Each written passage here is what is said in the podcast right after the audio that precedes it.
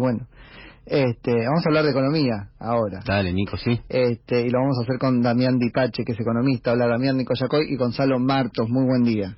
¿Cómo les va, chicos? Buen día, un placer. Bien, muy, Muy bien, bien. muy bien. Acá, este, qué, qué momento económico, ¿no? Muy complicado, muy complicado. Yo digo que eh, nos pensamos que estamos atravesando quizás eh, el peor momento de la historia argentina, pero después de estos momentos viene un rezago eh, de, de lo que estamos viviendo ahora que profundiza la situación, ¿no? Ajá. Sobre todo, sobre todo respecto de, de, de lo que va a quedar de actividad económica, de empleo, de, de pérdida de ingresos. La verdad que es una situación muy, pero muy... Qué, muy qué interesante, Damián, que lo pongas así, porque nosotros insistimos mucho en eso también. Es como la fantasía de que se levanta la cuarentena y, y esto arranca, y no es así. Mira, me pasa, me pasa a mí, nos pasa a muchos, que los que racionalizamos todo el día sobre esto, porque estudiamos número a número, eh, sabemos que lo peor está por venir desde materia económica.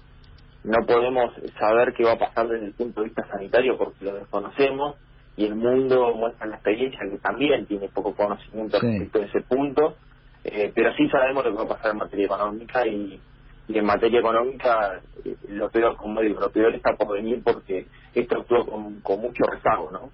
De hecho, vos fíjate que eh, a medida que va pasando la cuarentena, el deterioro eh, de la actividad económica volviendo a actividad es mayor. Es decir, vuelve a la actividad pero no vuelve, porque en definitiva hay un- una recesión muy profunda, ¿no? Sí, sí, sí, justamente eso es lo que nosotros estamos tratando de, de prever y, anticipar, porque nos basamos también un poco en los pronósticos de los analistas, que por lo menos en términos de actividad económica, de, de PBI específicamente, va a haber una caída del 15%. ¿Vos más o menos manejás los mismos números? Sí, entre el 12 y 15% es, es la caída estimada. eh, y uno lo, lo comienza a ver al principio, cuando uno mide las, las ventas minoristas que, que lleva la CAME, lo veía en, en ropa, calzado, eh, marroquinería, ferretería, es decir, bienes que en, en definitiva eh, son considerados no esenciales. Eh, y la caída fue del- en el mes de junio del 38,7% interanual, una caída histórica, eh, para volver a una fase 3 de cuarentena. Quizás lo más preocupante, y ahí, y ahí creo que tenemos que poner el punto, es que a nosotros nos da caída del 4,1% en consumo masivo. Y ya no es una dandela eh, o un, un- unos calzados nuevos. Estamos hablando de alimentos, bebidas, artículos de limpieza y cuidado personal. O sea, la gente está buscando llegar a fin de mes con lo básico para vivir en un hogar.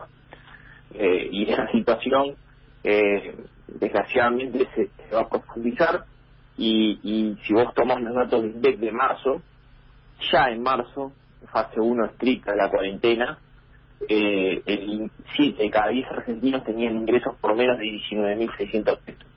A eso le tenés que sumar después recorte salarial, recorte de tarea eh, e incluso despidos, porque de enero a mayo tuviste eh, 380.000 eh, puestos menos de trabajo en el mercado formal, formalizado. La gente la actividad de empleo indirecta ha sido mucho mayor.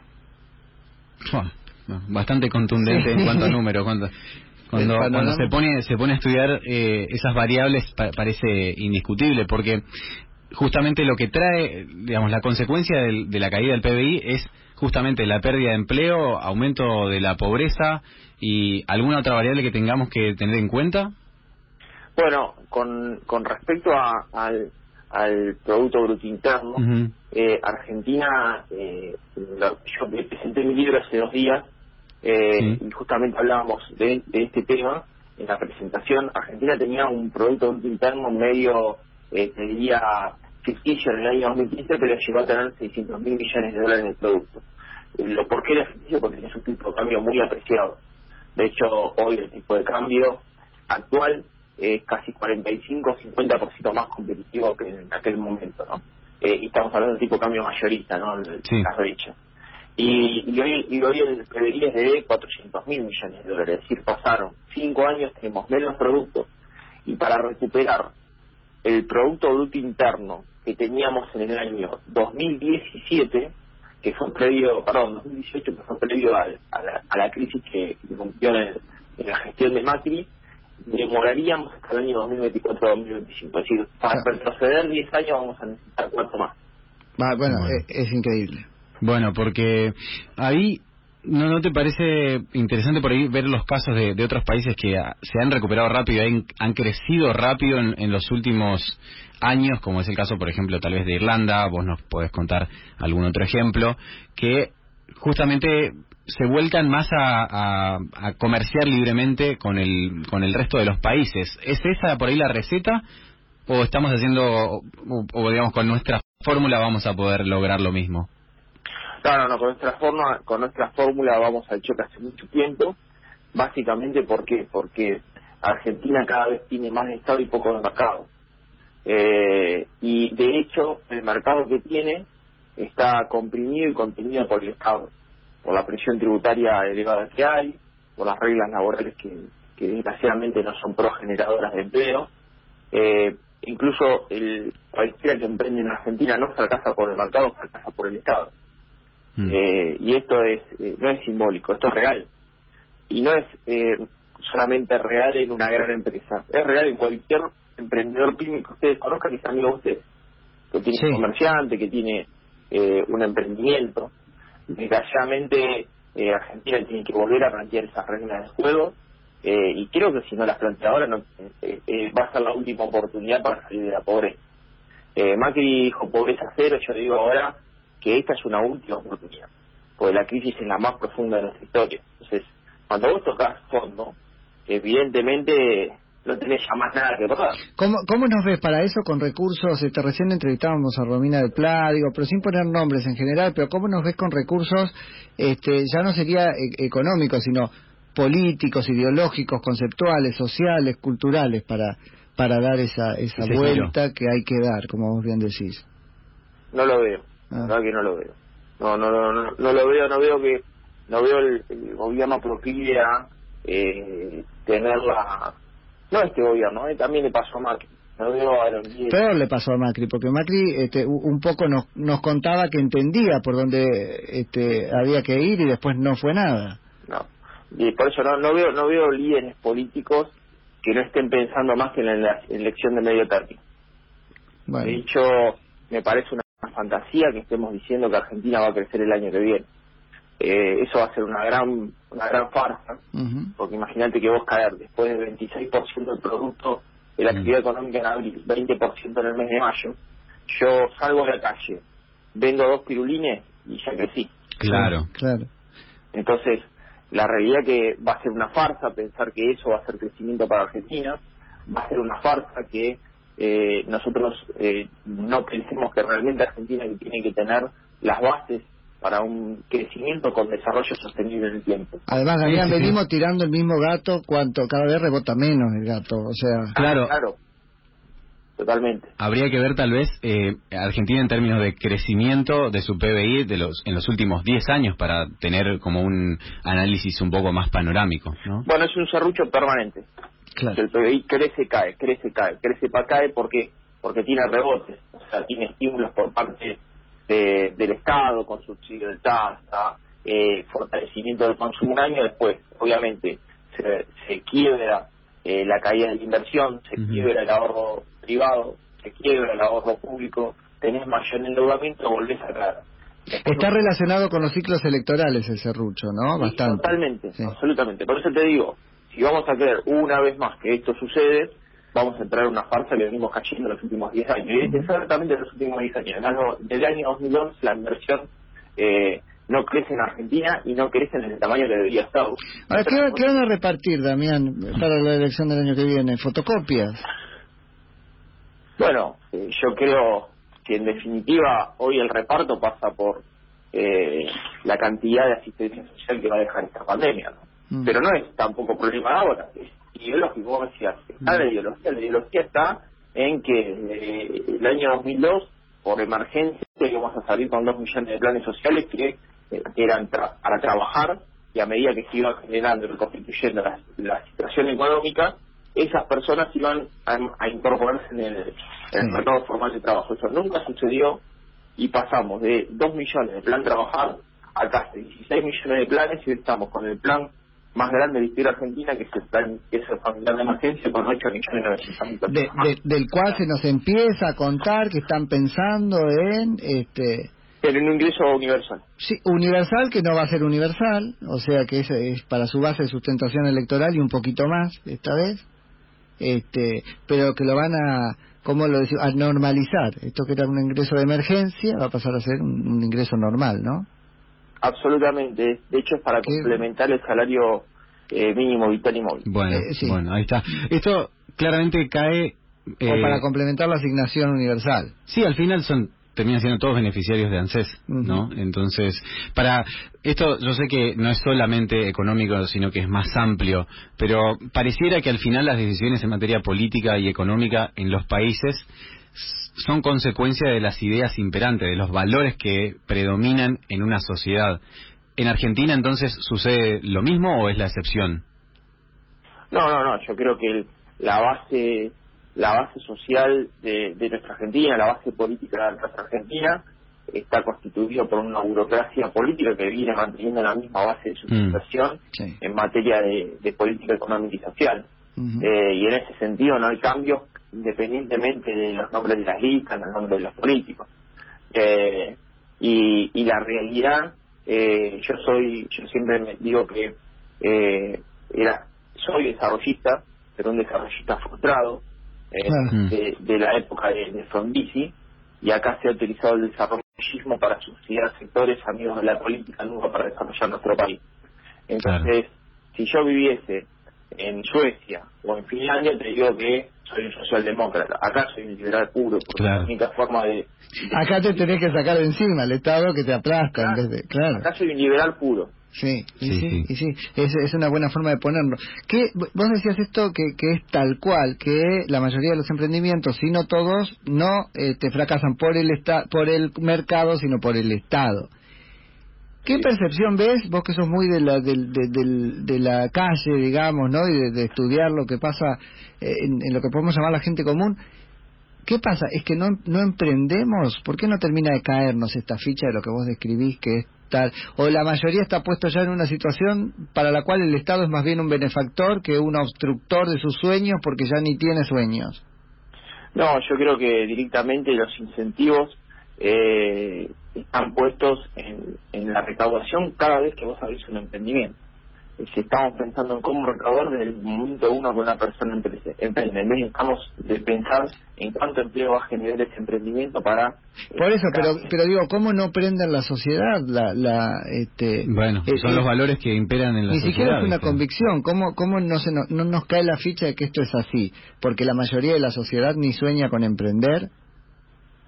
No, yo creo que la, la sociedad sueña con emprender. Sí. Eh, yo creo que sueño con emprender en Argentina mucho, pero son una porción muy muy pequeña. Ah, bueno, por eso. Yo sé, yo sé la, pregunta que vos, yo creo que muchas, es más, muchas personas que hoy tienen un plan social, o, una porción pequeña de esas personas también sueñan con emprender. Sí, y deberían soñar todos. Y deberían soñar todos, ¿entendés? Y ahí yo lo que creo es que justamente los incentivos no están puestos en, en, emprender algo. Eh, Daniel Arroyo eh, habían planteado que iba a haber justamente incentivos para estos microemprendimientos, etcétera. Bueno, vino la pandemia y la realidad que los incentivos se destruyeron, es evidente. Pero, Igual el microemprendimiento de Daniel Arroyo es una cosa este, clientelar del microemprendimiento que, al, que, Por eso te digo, que deriva la herramienta del movimiento social, etcétera.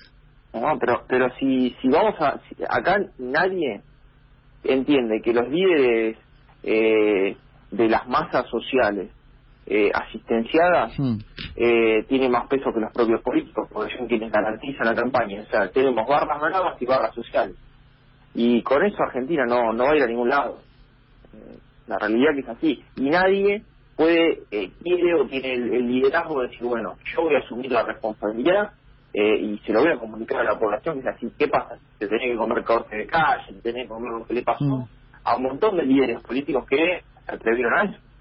Sí, el que quiso aspirar, ¿no es cierto? el tema, ¿eh? Ah, el... y solamente decir, no te lo voy a dar, no, no, te voy a dar, pero en estas condiciones. Sí, el que quiso conectar con eso, con el fueguito emprendedor del, del individuo y qué sé yo, este, falló, falló, sí. eh, por, porque ese es un, es un buen elemento con el que conectar para, para dialogar con el otro, para generar una alianza de crecimiento, pero nos está costando, ¿viste? No sé si está muy apagado ese fueguito o qué. Yo creo que, en definitiva, eh, mirá lo que le pasa a un, un emprendedor en, en, Argentina, ¿no? Eh, una persona que arranca el régimen simplificado como no tengo eh, le pasó un emprendedor de alcohol se, se circuló hace dos semanas. El tipo, Argentina necesitaba más alcohol en gel, empezó a producir más, a crecer muy rápido, eh, y pasa al régimen simplificado responsable que no tenía certificado en PYME, 35% de ganancia, 21% de IVA, 3% de ingresos brutos, tasas municipales, tasas provinciales, quiere ir a hacer al colegio de Uruguay. Obviamente, obviamente. Que también lo necesita. pero por supuesto. Por supuesto. En definitiva, eso es un, un, reflejo de lo que pasa por el capital. Y antes, lo que te pasaba era que los grandes capitales se iban de Argentina. Ahora lo que te va a pasar es que la clase media se va a quedar de Argentina. Pero está claro, ya nos expulsaron conceptualmente, estamos afuera. De hecho, hablábamos con Romina también esto de que, que viene, eh, a ver, ¿qué atisba la clase política? Que va a ser una, una gran fortuna y la nivelación hacia abajo es tremenda. Como ya se fueron los grandes, este, vienen por llamar gran fortuna prontito a, cualquier patrimonio de clase media. No, no, eh, no, no, no, es que vienen, ya. Ya, no en el proyecto este, los 100 millones, pero, bien, pero el concepto está. No, pero ya está. ¿Sí? vos, pará, vos fíjate que eh, hoy pagás bienes personales por más de 28.400 dólares. Bueno, por eso. Y cuando te creo bienes personales con el año 1991, por excepción, para los ricos, era por 100.000 dólares. A devaluación de, de la moneda norteamericana, hoy el mínimo debería ser no menos de 160 mil dólares. Estamos con 28 mil dólares. Hoy paga bienes personales cualquiera. Ah, por eso, por eso. Sí, sí, ahí, está, ahí está. Bueno, el pobrismo está en el, en el ingreso el mínimo vital y móvil, anda a comer. Bueno, no podés, o los índices de pobreza e indigencia. De hecho, vos fíjate que canasta básica dio 43 mil pesos para una familia tipo, eh, y cuando vos lo cruzas con el sector privado, una familia tipo una no vive con menos de 100 mil pesos. Por eso. no, no, no, es un desdibujamiento total de la... Sí, lo que pasó es que se está estrechando el horizonte, ¿no? Se, se baja la vara, no sé cómo ponerlo, pero... Eh, se baja la vara y además, eh, eh, digamos, no se generan las condiciones para subir. Ese es el problema. Claro, totalmente. bajar la, la vara se entiende, estamos en pandemia, todo, pero ¿cuáles son las condiciones para subir la vara? No sé, me preocupa que el presidente haya dicho que eh, no cree en los planes. Mm. Eh, lo poco que he crecido yo en mi vida fue porque tuve al menos un plan. Después si lo concreté o no, eh, es otro tema. Mm. Pero pero me parece que uno tiene que tener un plan de, vida, un plan de, de, carrera. Después si lo puede hacer o no es otro tema. Argentina falla siempre, ¿eh? Eso es otro tema. Sí pero no creer en los planes. Bueno, una meta sin plan es un deseo, podríamos decir, este, jugando con cosas que dijo otro, pero es así. Pero, no ninguna duda. No, no, Y antes, antes de asumir, vos sabés que leíamos un tuit de Alberto Fernández que decía que estaba hablando con la presidente del Fondo Monetario Internacional eh, y bueno, y, discutieron justamente sobre un plan económico para Argentina, como también la contradicción constante en, en un par de meses de, de diferencia, ¿no? Y, además vos fíjate que si vos no crees en los planes, evidentemente no tenés plan. Lo cual hace un mensaje terrible para la sociedad, ¿eh? Terrible. Claro. Eso, es decir, no tengo ningún plan, Sí. Es lo mismo, ¿eh? Sin contar, sin contar con que son los, los mismos que estaban preocupadísimos porque Macri no tenía plan B, no solo plan A, tenía que tener plan A y plan B. ¿No? Es como muy y pensar que puedes llegar a una recuperación económica como paracaidista. Claro, sí, no, sé, cómo es. Es, bien complicado. También, contanos un poco de tu libro. Bueno, lancé Economía a pie, un paseo por la economía que le interesa a la gente. Es publicado por la editorial de la Universidad de Buenos Aires.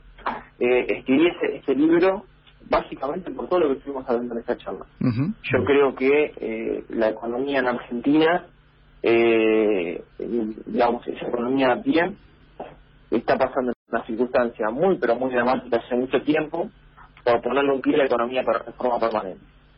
Entonces, eh, desgraciadamente lo que abordo en el libro es cómo sortear todos los inconvenientes que te pone eh, la economía desde ir a comprar al supermercado hasta pagar impuestos, hasta la inflación, hasta querer atesorar una moneda que no, no, no emitimos como es la divisa norteamericana, hasta cuando te vas de vacaciones, o sea, todo el recorrido, desde que te levantas a la mañana, tomas un café con leche, hasta que te vas a dormir, ves eh, tu red social y pones la alarma para el otro día, la economía convive con nosotros en todo momento, eh, y un poco es eh, hacer ese recorrido en forma divertida, ¿no? Ese es el, el objetivo de... No, nos contás cuáles son los escollos, digamos, y un poco la manera de saltarlos. Exactamente, Bien. exactamente. Y, y yo digo que, bueno, aprender de microeconomía, en definitiva, es un libro de microeconomía, eh, muy práctico, es eh, estudiar miles de bolsillos eh, que están dentro de un bolsón muy grande que es la macroeconomía. Un bolsón que tiene muchos orificios, que tiene muchos parches y que hace que esos, esos miles de bolsillos tengan problemas permanentes. Damián, muchísimas gracias por la charla. Un placer, chicos. Les les dejo, los que les interesen este material, lo consiguen en la en la plataforma de la editorial Audeva, la editorial de la Universidad de Buenos Aires. Lo linkean ahí, buscan Economía a pie y en cupón de descuento eh, ponen Conferencia Economía y hay un 20% de descuento para el que los quieran adquirir eh, esta semana. Excelente. Perfecto. Excelente. Te mando un abrazo. Gracias, abrazos, chau, chau. Es Damián Dipache, que, bueno, es doble colega tuyo porque es economista y es periodista también. Y